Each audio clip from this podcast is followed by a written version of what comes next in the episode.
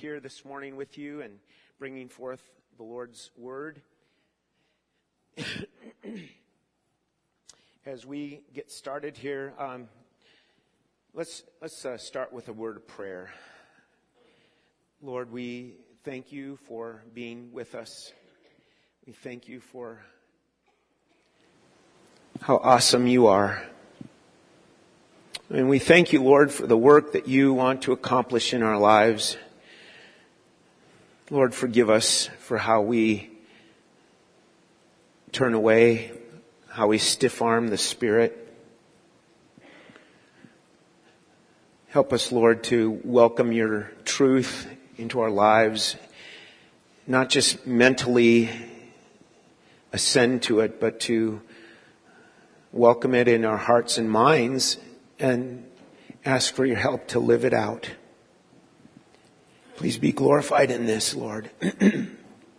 we pray in Jesus' name. Amen. I do have water up here, so whoever was going to go get water, don't worry. Sorry. what are you becoming?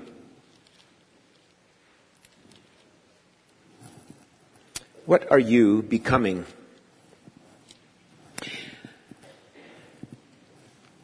Proverbs 23 has this familiar phrase in it. As a man thinks in his heart, so he is.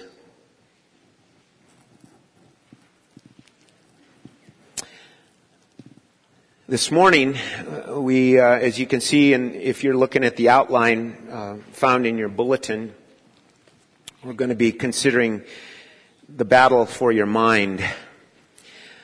I'm not an expert in any specific area, not educationally, not professionally, and not even hobby wise. um, but having been in church ministry for a while, it's, it's clear that typically believers stand or fall in life based on how they think or how they don't think. Um, I've been caught plenty of times of not thinking before acting. You understand that? You can relate. Thank you.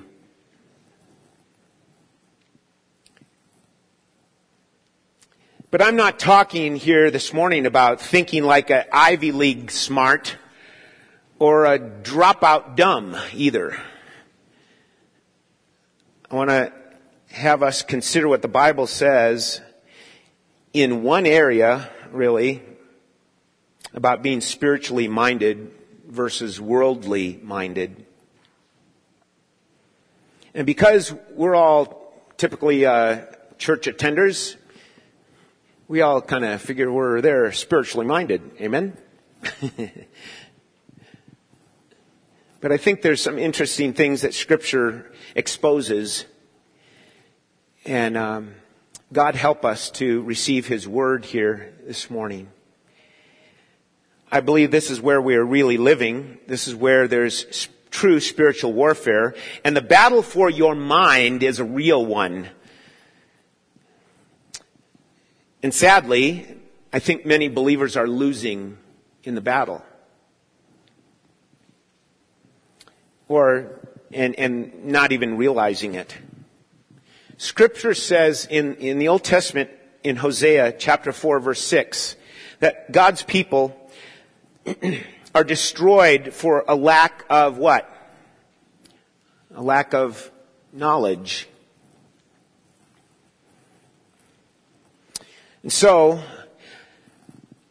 this issue of spiritual warfare um, a lot of times gets confused and built up to be something that it really isn't. So we want to consider this this morning. And I want to start with point number one in your outline that says where it all begins. The reality of this spiritual warfare actually, I think, begins at salvation. And you go, what? Yeah. Because you are made alive to things that are spiritual now. And now you realize more of the issue of temptation to sin or the, the struggle with the flesh. And so, would you turn, uh, we're going to just start here and move on to another passage, but Luke chapter 8. Would you go there, please? Luke chapter 8, verse 26. Luke chapter 8, verse 26.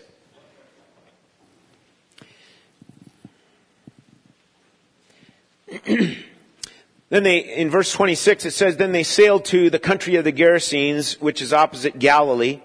And when he came out onto the land, he was met by a man from the city who was possessed with demons, who had not put on any clothing for a long time. He was not living in a house, but in the tombs. And seeing Jesus, he cried out and fell before him and said in a loud voice, What business do we have with each other, Jesus, Son of the Most High God? I beg you, do not torment me. For he had commanded the unclean spirit to come out of the man. For it had seized him many times, and he was bound with chains and shackles and kept under guard, and yet he would not, and yet he would break his bonds and be driven by the demon into the desert. And Jesus asked him, What is your name? And he said, Legion. For many demons had entered him. They were imploring him not to command them to go away into the abyss. Now, there was a herd of many swine feeding there on the mountain, and the demons implored him to permit them to enter the swine, and he gave them permission. And the demons came out of the man and entered the swine, and the herd rushed down the steep bank into the lake and was drowned. And when the herdsmen saw what had happened, they ran away and reported it in the city and out into the country. And the people went out to see what had happened. And they came to Jesus and found the man from whom the demons had gone out sitting down at the feet of Jesus, clothed and in his right mind. And they became frightened. So, this is an example of conversion. A very vivid picture, an illustration of conversion. And really, it starts with uh, you and I acknowledging our own, our old nature, acknowledging our old nature. Uh, we think, but hey, wait a minute, you're talking about demons possessing this guy. I, I didn't have that. But the Bible says, in coming to saving faith, you were transferred out of the domain of darkness into the kingdom of his son. So you were under the reign, under the rule of darkness, spiritually apart from Christ. so whether or not we had demons in us, the point is we were spiritually dead. And we must acknowledge our old nature so that letter B under number one, we can be awakened to the new life that we found in Christ, that actually was given to us in Christ. This demoniac didn't uh, go knocking on Jesus' door saying, hey, I'd like to check up on uh, spiritual life with you. No, Jesus went and sought him. Jesus went after him. In Christ, notice this, Christ commanded the demons to depart and they did. The man was healed. He was delivered. He was rescued. And look at verse 35. Verse 35 is what I want us to really uh, let that sink in and simmer in our minds. It's like here's the result of Jesus' amazing work. It's like high definition, if you will, right? the picture of Christ's power at work. The people came from the city or wherever they came from, they wanted to see what happened. They had heard. And they came to Jesus and found the demoniac healed, cleansed of his uh, demons. The demons had departed, and what was he doing? He was sitting down at Jesus' feet. He was clothed he was in his right mind. And he was ready and willing to follow Jesus. So what we want to do right now to start with is just take that on the surface for what it is. Jesus did a great work in this man's life. And now he wants to, now the man wants to serve him and live for him and follow him. Is that your case? Is that my case as a believer? Is that your call? Is that what you are, how you are responding to God's work in your life?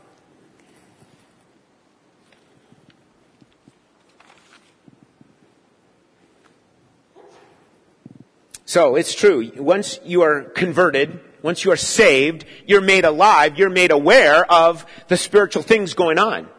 1 Corinthians chapter 1 mentions that. We're made alive to the spiritual things. Also in 2 Corinthians it mentions that. But we're especially supposed to be made aware of Christ's power. Not just that the guy was healed, but of Christ's power. That's the emphasis.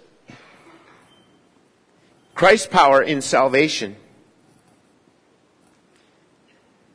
And as a result of that, we will, at some point or another, recognize the battle for your mind going on. The battle for the rule of your mind. so, what I believe we find in, we're going to move now to 2 Corinthians chapter 10. Second Corinthians. So turn there, please.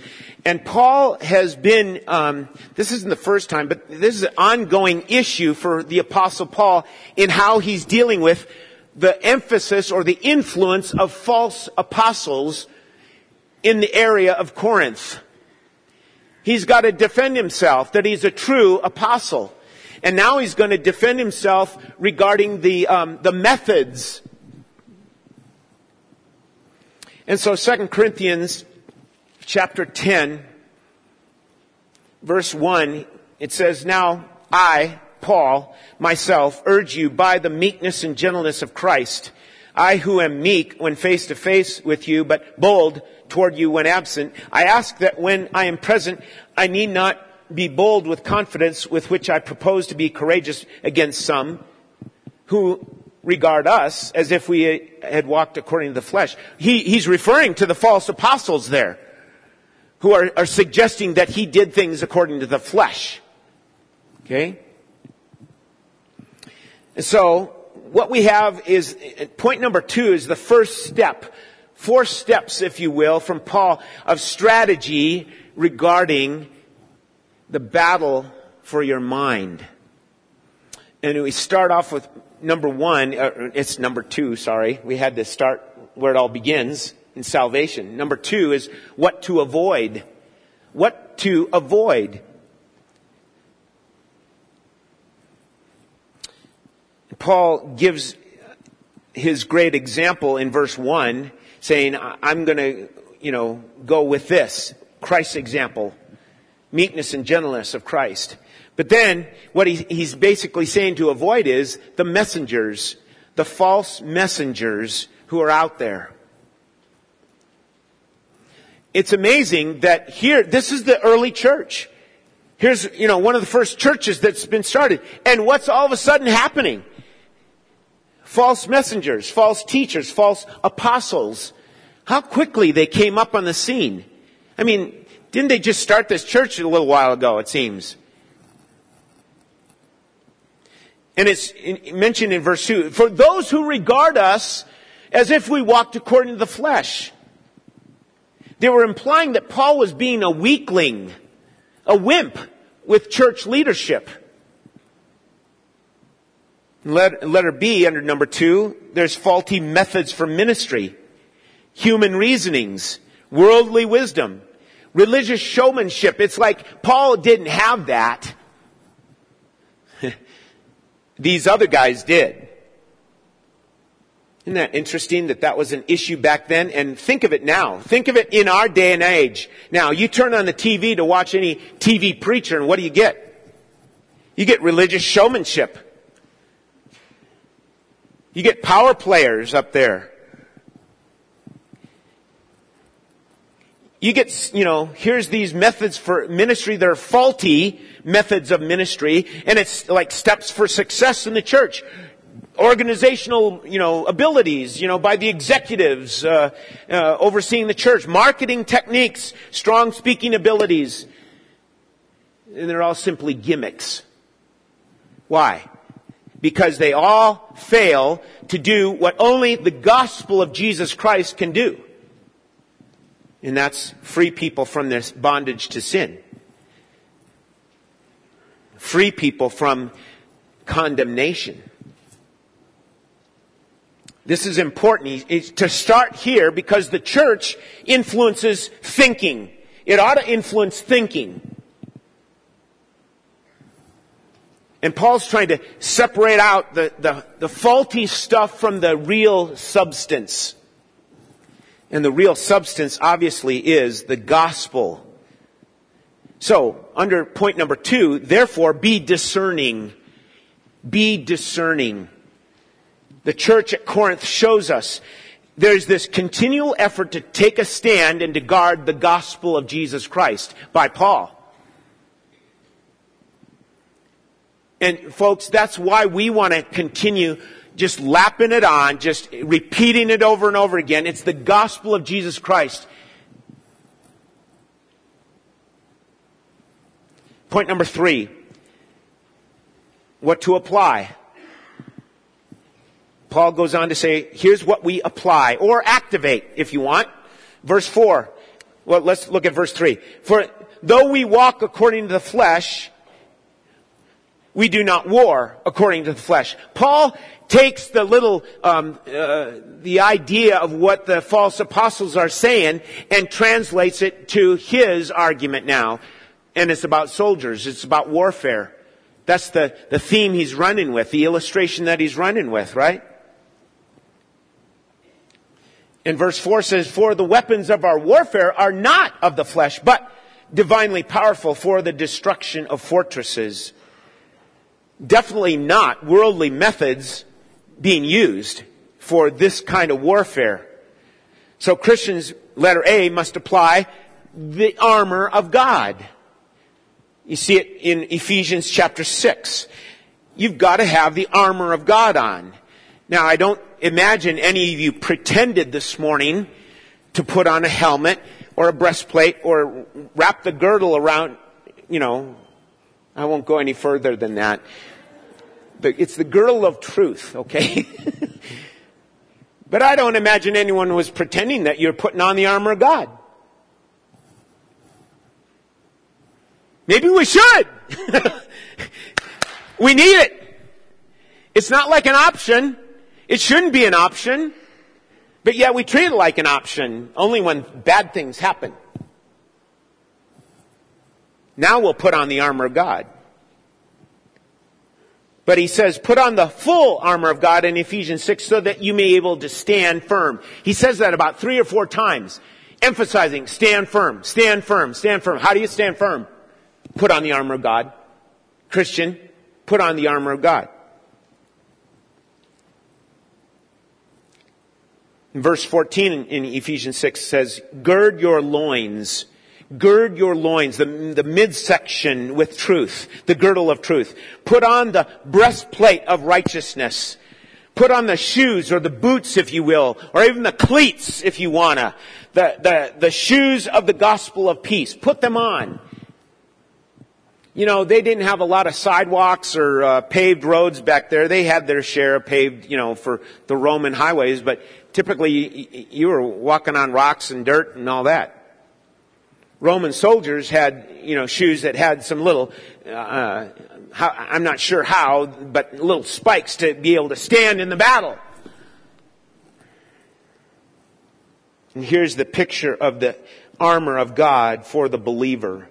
And then bring up the, and put on the shield of faith to extinguish all the flames of the, uh, flaming arrows of the evil one. Then take the helmet of salvation, put it on. Um, take the sword of the Spirit, which is the word of the Lord. And don't forget, pray at all times. A lot of times we stop with, you know, that last one saying, "Oh, I got the spirit of the sword, you know, the sword of the, the spirit." But don't stop there. Continue on with pray at all times. That's a part of how we respond in spiritual warfare. Okay? And so, you know, the reference is there. We're not looking it up, but you can look it up at another time. Ephesians 6, 10 through 18. And the idea of prayer and petitions, pray at all times in the Spirit, has the idea with it. Pray all the time. Uh, what else you want to say there? pray at all times. How do you do that? Well, be in the Word, number one. And by the way, in praying, track along with the prayers in the Bible. That's a good, safe way to pray, don't you think? Follow that example of prayers in the Bible. It's a great way to pray. Learn to pray at all times.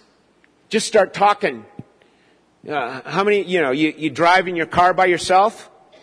How many of you are singing country western songs or what? I don't know. Start praying regularly, daily, at all times. Let's learn that. I haven't learned it. I'm trying to. I want to pray without ceasing is what Paul says in 1 Thessalonians 5. It helps keep your mind focused on, tuned into, and fixed on the Lord Jesus Christ. Be ready to pray. Have quickness to pray. It leaves very little room for mental wanderings. You know, here's the thing. Most of you know this. You go to pray. You commit yourself to pray. And guess what happens? Oh, I gotta do this. Oh, I, and, and all of a sudden the list pops up in your head and you're not praying.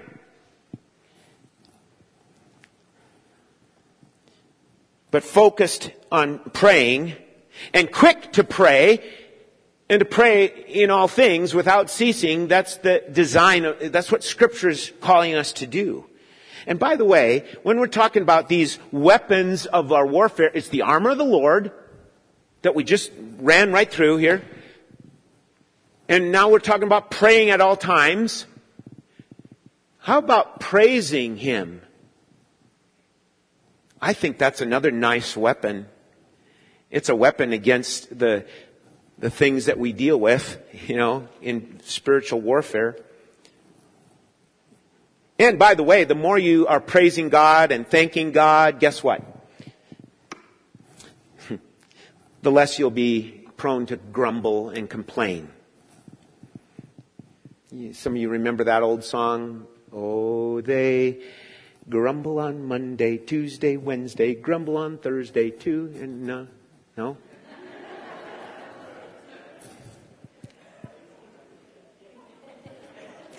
grumble in the city, grumble on the farm, and at their neighbors too. They grumble, it's no harm. They grumble when it's raining, grumble when it's dry, grumble all the year round, grumble till they die.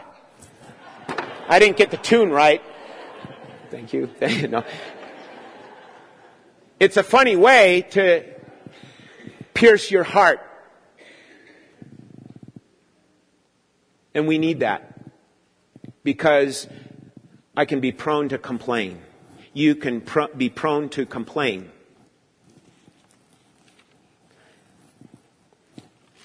And by the way, you know what that is? That's what we're going to see here in a little bit. So I, I, want you to understand the key to your weapon, your weaponry, your arsenal is the Word of God. Got it? It's the Word of God. And so the more you learn the Word of God and, and have it hidden in your heart and ready to apply, the, the better off you'll be in regards to spiritual warfare. So that's letter B under number three, the Word of God. This is what is packed with divine power. Okay? It's not the 10 step book or the 20 step book or whatever. It's the gospel. The word of God is packed with divine power. The weapons of our warfare are not of the flesh, but are divinely powerful. Paul emphasizes this over and over again. What's Romans 1:16? For I am not ashamed of the gospel, for it is the boom, the bomb. I love it. Ooh, it makes a difference. It's the power of God for salvation, right? 1 Thessalonians 1 5 says, For our gospel did not come to you in word only, but also in power and in the Holy Spirit with full conviction. Conviction over your sin and conviction over the righteousness of Jesus Christ. Kind of sounds like we could insert the demoniac here at this moment. Right? The power of God had worked in his life. How about your story? How about your testimony?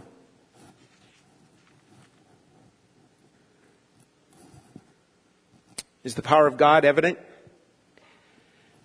No, I, we're not trying to say that, you know, you had a legion of demons fleeing from you and, and off into the, the pigs or the lambs that you, whatever. The, it's the pigs, not the lambs, but the pigs. I'm not saying that. But certainly you were, remember, Colossians 1.13, you were transferred from the domain of darkness into the kingdom of his beloved son.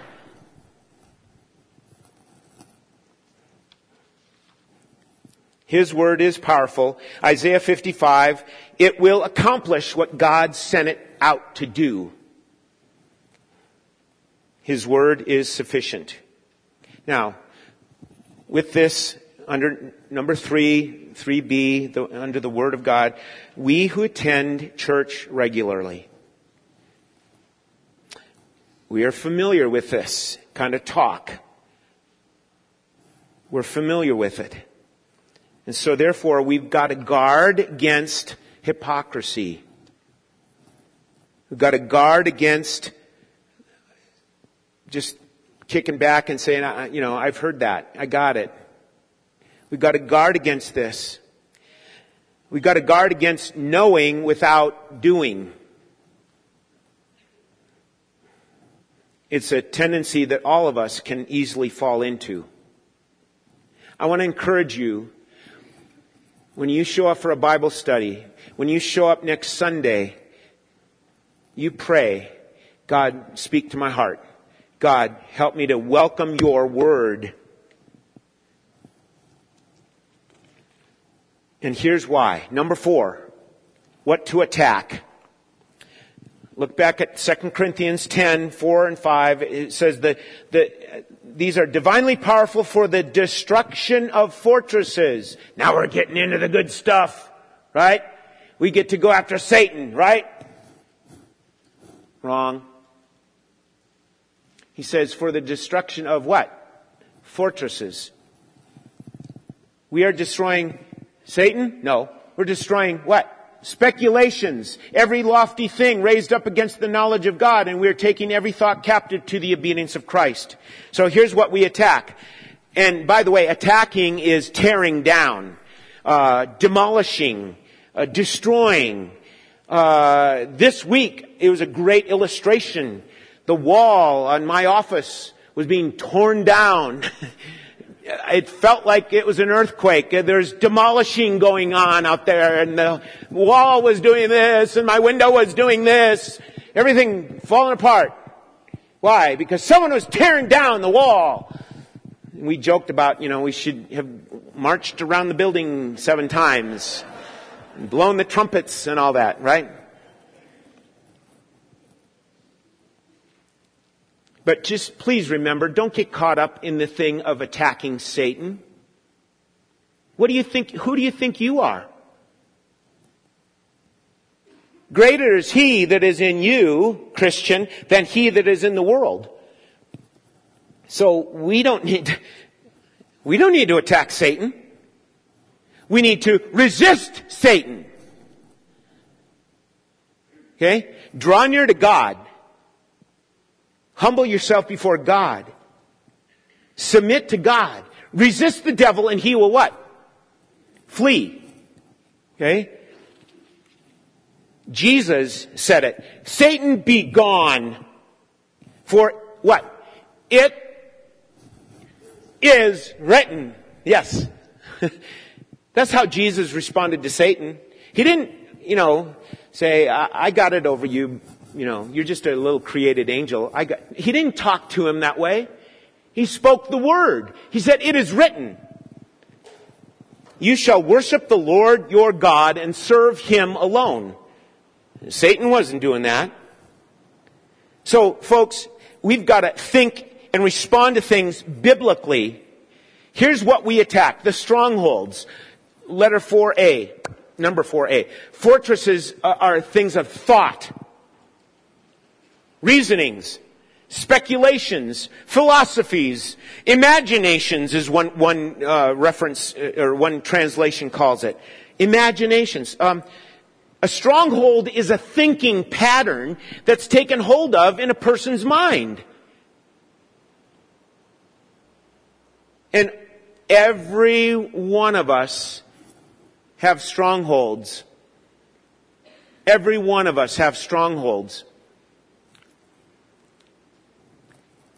And those strongholds are things raised up against what? The knowledge of God.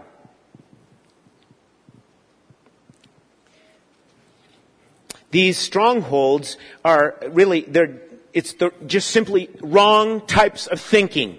And that's what's taken hold in a person's life. In letter B, there's various levels of this. Strongholds from the domain of darkness, from Satan, lies and deceptions about God. Genesis chapter 3, right? Here's the serpent that comes and causes doubt in Eve's mind.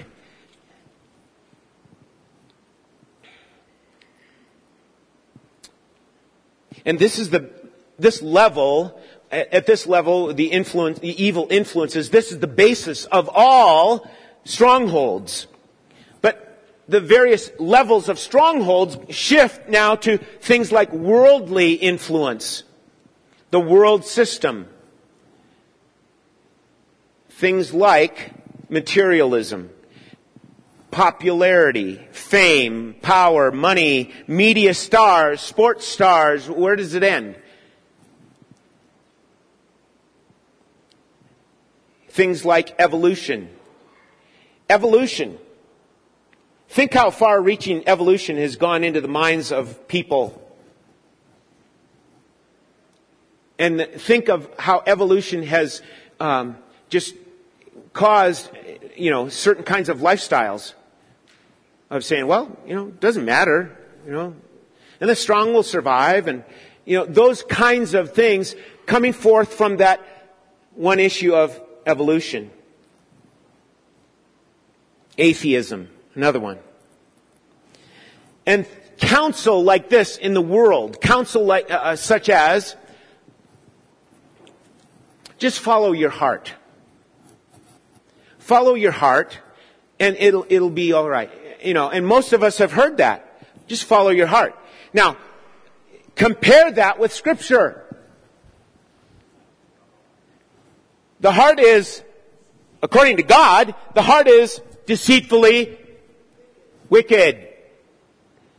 At its base, it's deceitfully wicked. It's, it's from its first step, it's rebelling against God, doing its own thing. That's the heart of, of you and me without Christ.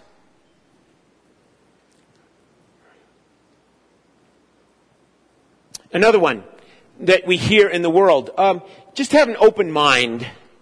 Have an open mind about things. You know, j- just be open about this. So now we get into, you know, something a little more dicey. It's like, ah, I should be more open about it. What does the Bible say? Be closed-minded? Not necessarily.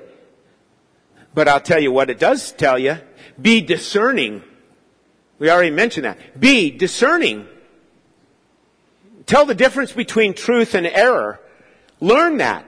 Grow in that. Mature in that. Okay? Then another level, we're still under uh, 4B, the various levels, the level of Satan and his strongholds, the level of the world system, and then thirdly, the level of your own making, the level of your own thinking, your, your upbringing, Things you learned growing up in your family, from your friends, and most of all, just from yourself. And apart from Christ, that's what the Bible says is worldly, carnal, fleshly thinking. It might not be evil, but it's in that category of here's the flesh dominating your thought life. Okay? And from that, from that level, if you will, um, we have responses like anger, anger that leads to rage. We have things like uh, bitterness and malice, similar. We have things like uh, resentfulness, bitterness, unforgiving. Do you see? These are strongholds. All these different levels are strongholds in our lives that have to be torn down and let nothing be raised up against the knowledge of God. So, anything that's raised up against the knowledge of God is like, we could call it like an idol. It's got its, it's a stronghold. It's not easily torn down. But guess what? The Word of God is sufficient. Amen? And it can. When you and I treasure the Word of God above my opinion, or above your opinion, or above what the world says, that's what God's calling us to do. Anything raised up against the knowledge of God. So now what comes about with where your knowledge is or where my knowledge is of God? That brings that into question. And again, in this day and age, in America, seems like for the most part, in the minds of Christians, the knowledge of God is not that important because we've got other things raised up against the knowledge of God in our minds. Strongholds that are there. Lines of thinking that you always go to. Well, if this person does this to me, I'm not gonna, you know, I'm not gonna talk to them. I'm not gonna do this, or I will do this. And that's on a personal level. But no one knows about it. I'm not gonna tell anyone, but I'm gonna treat this person as, that's, that's not right we've got to bring ourselves under the examination and the light of God's Word and say, will I follow what God says in regards to relationships and in regards to how people treat me? Or am I going to go with my own strongholds that really rise up against the knowledge of God in my life? And so, knowledge of God needs to be a priority, doesn't it? I hope that'll be the case for us as a people Not just the knowledge of God, but the knowledge and the love for God, right? So, it's a call to be spiritually minded. And remember, as we wrap this part up, remember, the attack is not about fighting demons, but fighting off and tearing down worldly demonic doctrines or worldly demonic philosophies or ways of responding to other people that are of the flesh. Tear those down. Ask God to help. Bring in His Word for your counsel, right? Listen, Satan's target is your mind. His weapons are his lies, deceptions, and counterfeits. And why in the world did Jesus say to Peter in Matthew 16, why did Jesus say to Peter, get behind me, Satan? Why did he say that? He goes on to say, You're a stumbling block to me. Because Peter had said, May this never be, Lord, that you'll go and die. May this never be. and Peter was told by Jesus, You're stumbling block to me. You are not setting your mind on God's interests, but on man's. We can learn a lot from Peter So here's an instance of great importance for us. Let's have our minds set on the things of God's interests, growing in that. Finally, number five, what is it that we administer? What are we to administer?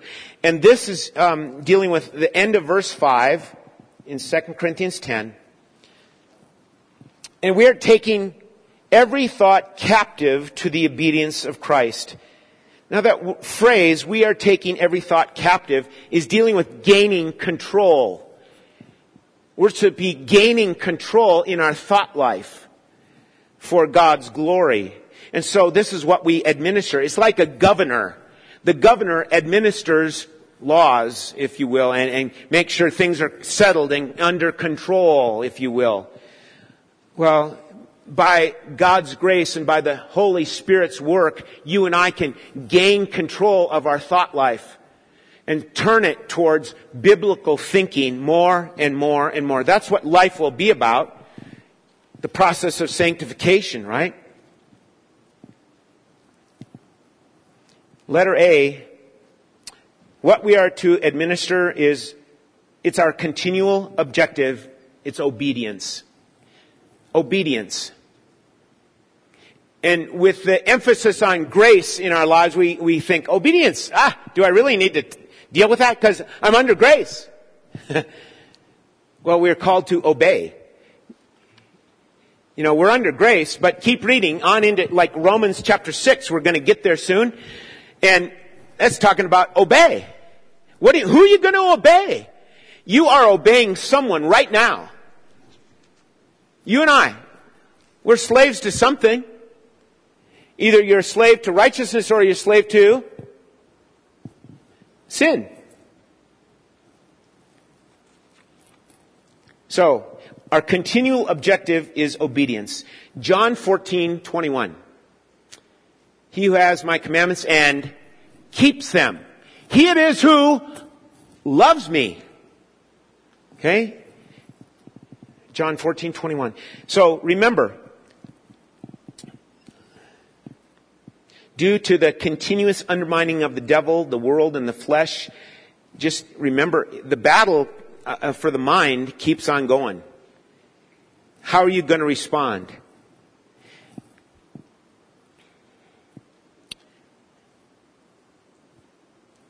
Then letter B. What's our highest priority? Gets back to Matthew 22. Love the Lord your God with all your heart, with all your soul, and with all your mind. The greatest commandment, that's what it is. The greatest commandment. Love the Lord your God with all your heart, all your soul, all your mind. And were it not for the grace of God, I could never do that. Were it not for the grace of God, you could never do that. But because of Jesus and His grace and His work, we can be people that are growing in this way to obey God and to love God.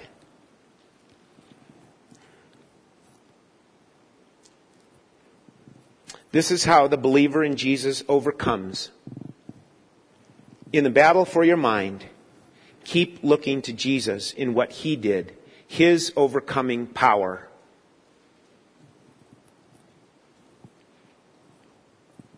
Know and use the Word of God wisely, appropriately. Let the Word of Christ richly dwell and be at home in your heart surrounding the armor of God, stand firm. Stand firm. Stand firm. It might be that you, your life isn't full of struggle and strife. It might be that, you know, the waters are kind of calm for you. That doesn't mean you get a break and you don't have to stand firm. You need to stand firm all the time. Stand firm in Christ and His righteousness. And have the armor of God on. I've been negligent in that. We need to remind ourselves and encourage one another. You have the helmet of salvation on. Why is it the helmet of salvation? It's helping protect your thoughts about what? God and His grace, God and His saving power. And so, what are you becoming? We asked that at the very beginning. What are you becoming? What's going on in your mind? What are the strongholds that you know right away? I got to tear that down. And that's only by the Lord's help that you can tear that stronghold down.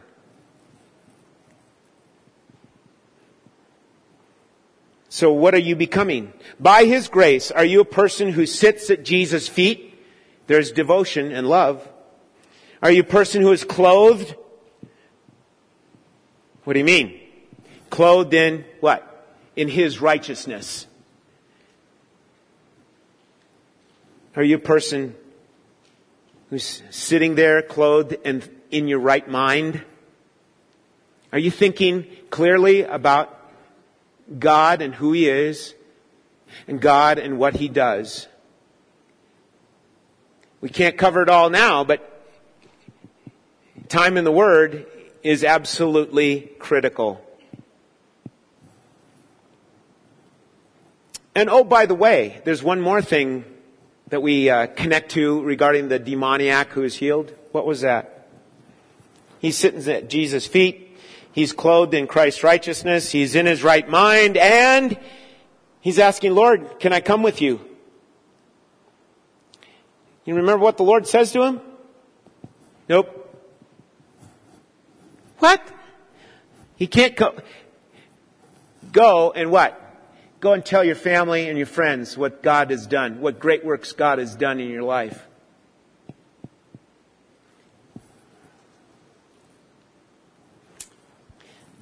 This is what we close with. It really is summed up with loving and obeying Jesus. Loving and obeying Him. So let's ask God for His help in polishing that up in the heart. Not just on the outside, but from the heart. So that we're motivated in this way to track along and recognize the battle of the mind is critical. The battle for the mind is critical. What are you, what are you allowing to get built up in your mind? And by the way, young people, now is, it's critical that you are alert to that because your mind is, you know, still, um, you're probably much smarter than me, but the, the point is you're, you're, you're developing things in your thinking, in your thought processes. And it even comes down to like the music that you listen to. You know, most all of us know how powerful music can be with lyrics for good or for bad. Dish it. Get rid of the garbage. Remember we used to teach the little children, garbage in, garbage out. Your mind is like a computer. I can't remember that one anyway, but we'll move on. So, let the mind of the master be the master of your mind. Let's close in prayer.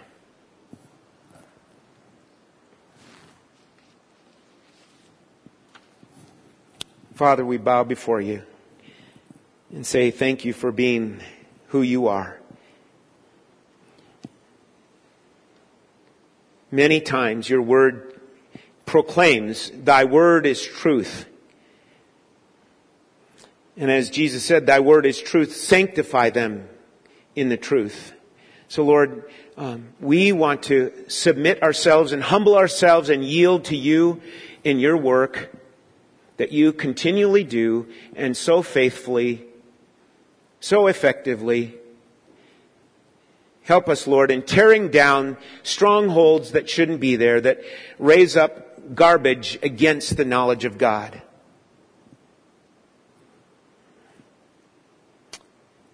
And Father, we,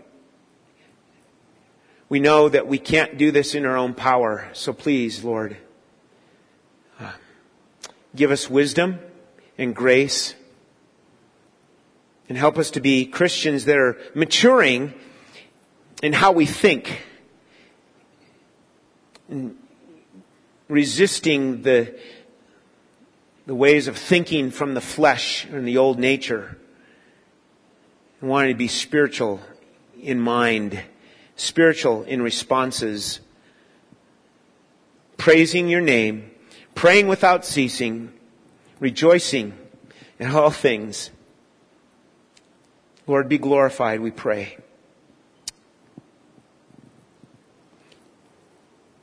Finally, brothers, pray for us that we may be delivered from wicked and evil men. For not all have faith. But the Lord is faithful. He will establish you and guard you against the evil one. And we have confidence in the Lord about you that you are doing and will do the things we command. May the Lord direct your hearts to the love of God and to the steadfastness of Christ. In Jesus' name we pray. Amen.